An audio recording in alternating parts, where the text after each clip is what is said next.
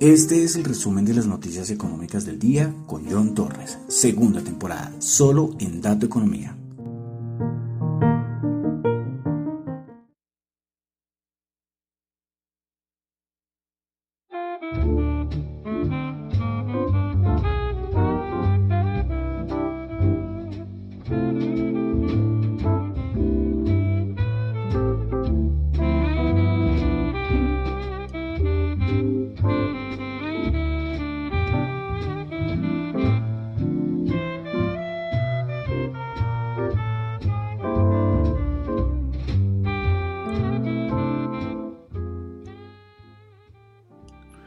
Buenas noches a todos, son las 8 y 22 de la noche de hoy, jueves 11 de noviembre del año 2021.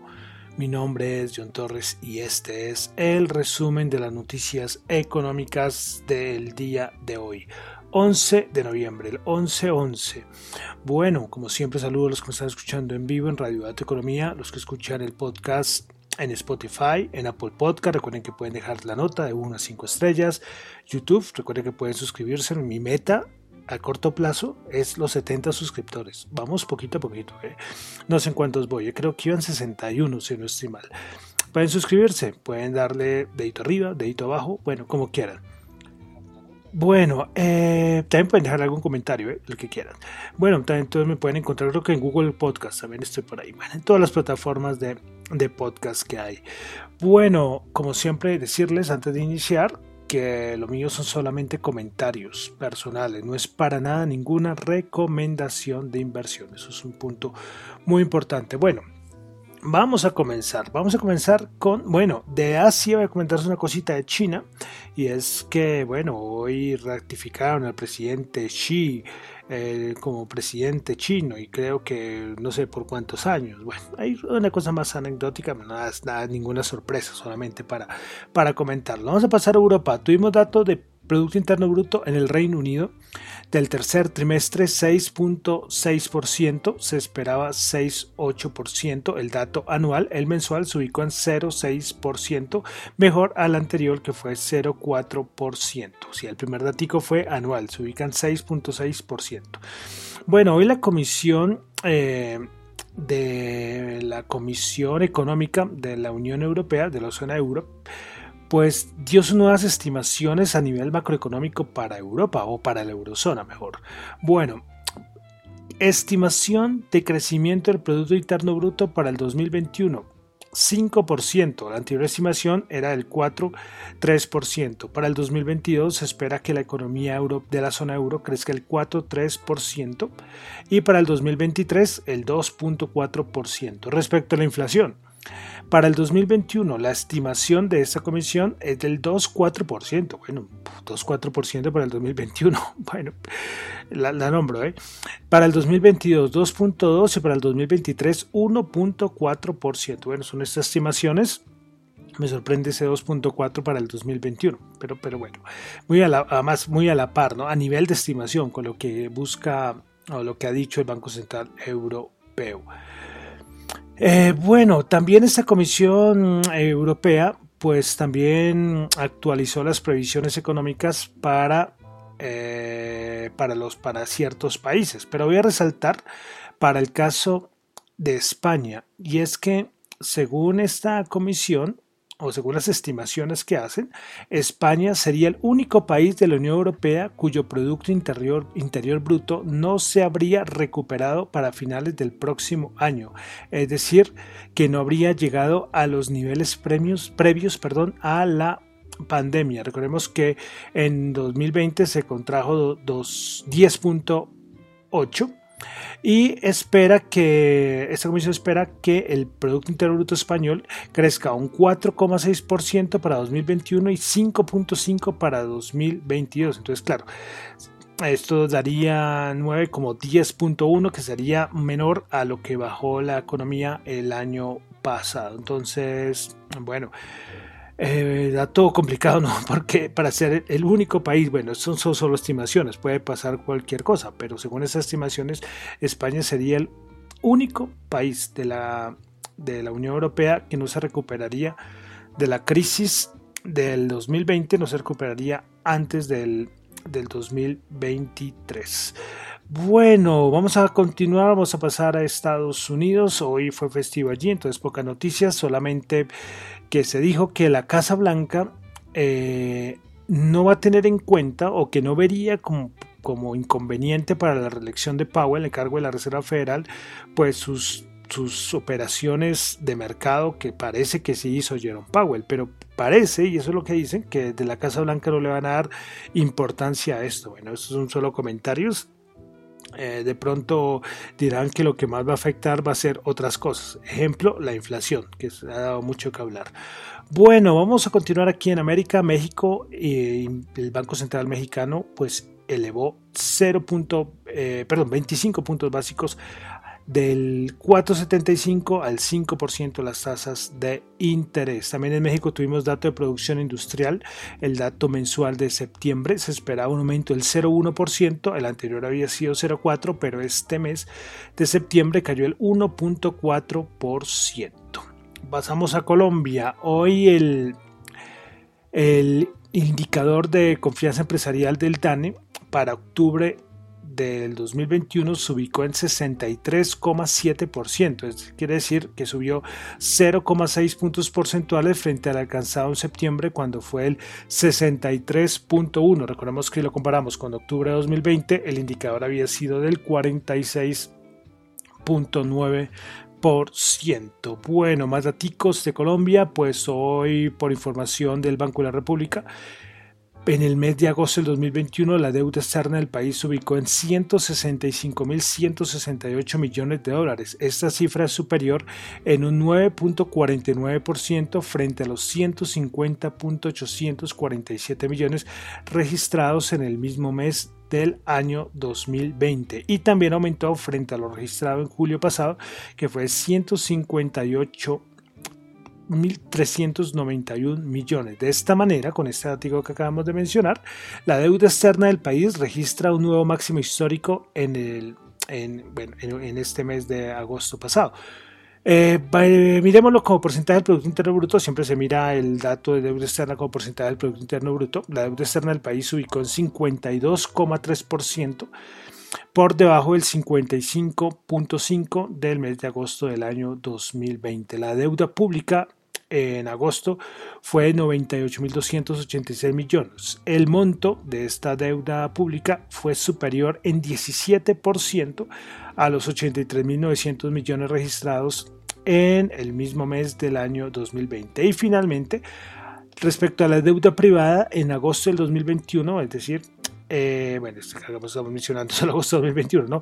Pues llegó a los 66.882 millones frente a los 66.851 de agosto del 2020. Esto quiere decir que eh, aumentó el 0.04%. Entonces, la deuda pública aumentó mucho más que la deuda privada si lo comparamos entre agosto de 2020 y agosto de 2021. Bueno, dato importante esto de la deuda externa. Bueno, una cosita, hoy el Banco de la República sacó un resultado de una encuesta de cifras y conceptos y la pregunta era, ¿qué tanta confianza le genera a las siguientes instituciones nacionales? Entonces, vamos a dar como una notica, vamos a nombrar las, vamos a nombrar las tres de peor calificación. Congreso de la República, 38. Fiscalía General de la Nación, 42. Presidencia de la República, 43. Y las tres mejores con mejor calificación, vamos a comenzar de 3, 2, 1, 3. Corte Constitucional, 61. Jurisdicción Especial para la Paz, 62. Y en primer lugar, el Banco de la República, con 69. Bueno, eh, al menos, por lo menos en confianza eh, a nivel institucional por parte del Banco de la República. Bueno, ya dejamos entonces Colombia, vamos a pasar como siempre algunas noticias de mercados, de empresas, antes de entrar a los índices. Bueno, hoy salió noticia por parte de Bloomberg y es respecto a las PlayStation 5. La PlayStation 5, la última consola de Sony. Y es que, bueno, con todo el problema de, la pandemia, pues ha tenido que, disminuir mucho su, su, producción. Y a su vez esto hace que las expectativas en ventas, pues lógicamente tengan que ser corregidas. Pues se tenía como objetivo fabricar por parte de Sony, fabricar 16 millones de PlayStation 5 en los 12 meses del año fiscal que, acaba, que acabarán en marzo del 2022, pero estas se han visto obligadas a reducir en, esa, en una cantidad en 15 millones. Han reducido de 16 a 15 millones por ya sabemos por qué. Problema de chips, semiconductores, bueno, todo esto que está soportando toda la industria a nivel mundial. Entonces, esto es malo para Sony, lógicamente, porque imagínense, menos unidades fabricadas, son menos ventas, menos ingresos. Bueno, eso se verá reflejado en algún pedacito de sus estados financieros. Bueno, continuamos. Hoy General Motors hablando por fin una noticia medio positiva y es que recuerden que yo les había dicho que varias partes de banca inversión había dicho que ya los problemas de semiconductores, que esos cuellos de botella estaban mejorando. Pues hoy General Motors informó que la semana del primero de noviembre representó la primera vez desde el mes de febrero que ninguna de sus plantas de ensamblaje en América, en Norteamérica, estuvieron inactivas por la escasez de chips. Entonces eso es una noticia, pues, de cierta manera positiva. Bueno, un datico, y fue que ahorita el, eh, no sé si fue antier, bueno, estos días fue el día del soltero en China. Y es que es un día donde se mueven muchos, muchos millones de dólares. Y es que salió el dato comparando, no, todavía no, creo que no está el dato del 2021, pero es que si comparamos el año, del año 2020, los chinos gastaron en este día del soltero un récord de 115 mil millones de dólares tremendo, ¿no? Y es que supera en 9 mil millones a lo, a lo eh, superó 9 mil millones a lo registrado en el Black Friday de este mismo año y en 10.840 millones del Cyber Monday. Todavía no tengo, traté de buscar en la cifra del 2021, pero me pareció tremendo. Bueno, ya tenemos un punto para compararlo, ¿no? Eso también será importante. Bueno, vamos a pasar ya a cositas aquí de, de Colombia y especialmente fue que se siga hablando lo de la OPA de Nutresa. Ayer eh, cuando hice el programa, pues acaba de salir el comunicado y hoy eso ha sido por todo lado hablando de, lo de, de, Nutresa. Bueno, recordemos que qué pasó ayer. Ayer salió el comunicado de que se suspendía la acción por un aviso de, de, de OPA. Bueno, pues entonces, ¿qué ha pasado desde ayer? Las últimas casi 24 horas. Y es que se supo que es el grupo eh, que está interesado en eh, bueno, hacerse de, Nutresa en un porcentaje superior al 62%. Hoy eh, Nutresa pues sacó un comunicado y bueno, ¿qué dice? Pues bueno, eh, que va a empezar, que primero que todo va a esperar que la superfinanciera eh, apruebe la, la, OPA para ellos empezar a estudiar los detalles para decidir su aceptación. Pero el grupo Gilinski va a ser, bueno, va a participar con esta OPA mediante la mediante Nugil SAS. Ayer que fue un momento en que, uy, apareció la noticia que era Nugil el oferente, pero todo el mundo sabía, pero ¿quiénes son estos de Nugil? Pues claro, están relacionados con Bueno, ¿qué ha pasado? Ah, hay muchas hipótesis que se va a dar, que no se va a dar. Primero que todo, eh, no se sabe si va a ser una OPA hostil o, o, no va a ser hostil, pero para aclarar un poco qué es una OPA hostil, es cuando una empresa busca conseguir el control mayoritario de otra compañía, pero no, no, su primer movimiento no es hacia el equipo directivo, sino que lo hace directamente con los accionistas. Entonces ahí es cuando todo el mundo ha estado mirando quiénes son los, los principales accionistas de, de Nutresa.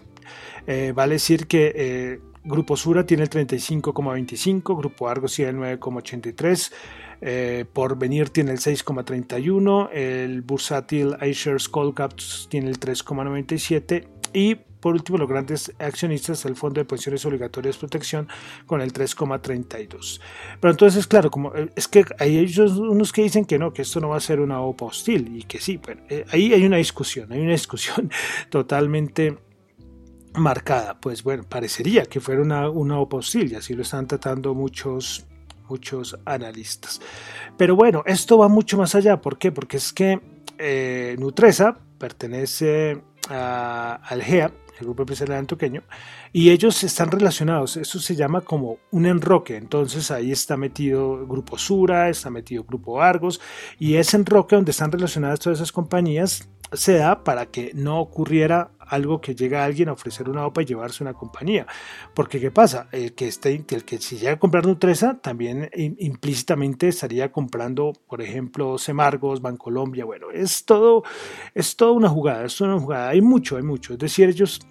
el que estarían llevándose a Nutresa no estaría llevándose solo a Nutresa, sino estaría llevándose parte del, del GEA. Entonces hay mucho que discutir, hay mucho que discutir. También se supo que en esta operación del, eh, del grupo Glinsky mm, también está relacionado el grupo Royal Group. Parece que está, no encontré una fuente más oficial, pero sí, con lo todo que se ha hablado hoy, pues parece que el Royal Group de los Emiratos Árabes Unidos también estaría eh, metido con Gilinski, es decir, Gilinski no estaría solo, sino tendría este dinero de Abu Dhabi. Bueno, entonces como pueden ver, son muchas cosas las que han pasado. Miraremos a ver cuál va a ser el siguiente paso. Pues imagino que la superfinanciera aceptará la, OPA. Eh, miraremos, miraremos, pero esto es toda una novela, ¿eh? una novela. Y es que si se da que es una OPA hostil, esta sería la primera OPA hostil de los últimos muchos años, más de 25. Por ahí decían que la última OPA hostil que habíamos presentado en Colombia había sido por parte del Banco Bogotá en 1981, cuando fue ese encontronazo entre el Grupo Sarmiento y el Grupo Bolívar. Pero bueno, ese es el momento de la novela, lo que está, no sabemos qué va a pasar, sí, esperaremos, pero sí ha dado mucho que hablar. Y es que ante todo, como dije ayer, es que cogió por sorpresa a todo el mercado. Bueno, entonces vamos a entrar ya a los índices del día de hoy. Recuperación, algo de recuperación de lo que ocurrió el día de ayer. Ayer cometí un error que dije que Tesla, pues sí, Elon Musk salió y sí se comprobó que sí había vendido, aunque parece que ya tenía eso acordado desde hace rato, ¿eh? lo de las ventas, lo de la encuesta esa fue un poco de show. Pero yo dije que ayer había bajado y no, ayer lo que hizo fue al final de la, de la, de la ronda subir. Y por eso, ayer lo dije, ayer cuando escuché el podcast otra vez, el programa, yo dije, uy, cometí ese error. Pero el resto nada, yo que les vuelvo a repetir lo mismo. A corto plazo, los, los quants, que yo me guío mucho por los quants, son los que miran ahí con, con, con, con pinzas el fondo del mercado. Dice que el aumento, el, el corto plazo, no hay por qué asustarse, pero pensemos a preocuparnos ya por ahí, no sé si es de diciembre, enero, que las cosas no pintan también y esperar lógicamente relacionado con políticas macroeconómicas. Bueno, entonces vamos con el Nasdaq 100 que hoy subió 46 puntos, 16.032 puntos. Principales ganadoras del día en el Nasdaq 100, con 8.3%, Pinduoduo 7.3% y Neptay subió el 6.8%. Principales perdedoras, Booking Holding bajó el 3.5%, Match Group bajó el 2.7% y Ross Stores bajó el 2.7%. Vamos al SP500. El SP500 el día de hoy subió 2 punticos, 0.06%. 4.649 puntos. Para ganadores en el SP500 tuvimos a Freeport con 9%, Tapestry bajó, subió el 8.3% y Face Energy subió el 8.2%. Principales perdedoras, Walt Disney bajó el 7%, Cooper Company bajó el 5.3% y Organon bajó el 5.2%. Vamos ahora con el Dow Jones. El Dow Jones el día de hoy bajó 158 puntos, menos 0,4%, 35.921 puntos. Principales ganadoras en el Dow Jones. Walgreens Boots subió el 1,9%, Dow subió el 1,5%, Salesforce subió el 1,1%. Principales perdedoras, Walt Disney bajó el 7%, Visa bajó el 2,3%. Honeywell International bajó el 1,9%. Vamos ahora a la bolsa de valores de Colombia. El MSCI Colcap subió 0,1 puntos, 0%, 1365. Ah, bueno, y salió otra cosa de la de mineros, que salió, no cuenta de mis cuentas de Twitter, ahí salió respecto a la, emisión. Parece que por fin, después de tantos años en, Canadá, fue que me acordé. Bueno, principales ganadoras en la Bolsa de Colombia, Grupo Bolívar 5,6%, ENCA 4,2%, preferencial Grupo Argos 3,8%, principales perdedoras Fabricato bajó el 4,2%, Canacol bajó el 2,5% y Promigas bajó el 2%. Vamos a commodities, algo de commodities, comenzamos siempre como el petróleo, WTI 81.1 bajó 0,2, Brent 82.5 bajó 0,1, el oro, que anda muy bien, ¿eh? 1864, subió 14, eh, se mantiene, ¿eh? se mantiene firme el, el oro. Bueno, vamos a, como siempre, con algo de criptomonedas. Comenzamos con A ver, un momento. Comenzamos siempre con Bitcoin 64.736, subió 0,6%. 0,4%, Ethereum 4.762 subiendo el 3,4%, BNB 661 dólares subiendo el 3,1%, Solana 265 bajando el 0,6%, Cardano 2,08 bajando el 0,15%, Ripple 1,2 dólares subiendo el 2,7%, Polkadot 47,1 subiendo el 2,7%, Dogecoin 0.2 dólares va subiendo el 2,3%, Shiba 0.0000546 dólares subiendo el 11.5% y Terra 50.1 dólares subiendo el 3.7%. Bueno, y para finalizar, dólar, nos mantenemos entre 1875 porque hoy, recuerdo que fue festivo en los Estados Unidos. Bueno, entonces ya con esto termino por el día de hoy el resumen de las noticias económicas. Recuerden que lo mío son solamente opiniones personales, no es para nada ninguna, pero ninguna recomendación de inversión. Y como siempre, terminamos con música. Vamos a terminar con Oasis, con Don't Look Be Anger. Bueno, y recuerden, mi nombre es John Torres, me encuentran en Twitter en la cuenta arroba John Chu y en la cuenta de arroba Dato Economía. Muchas gracias.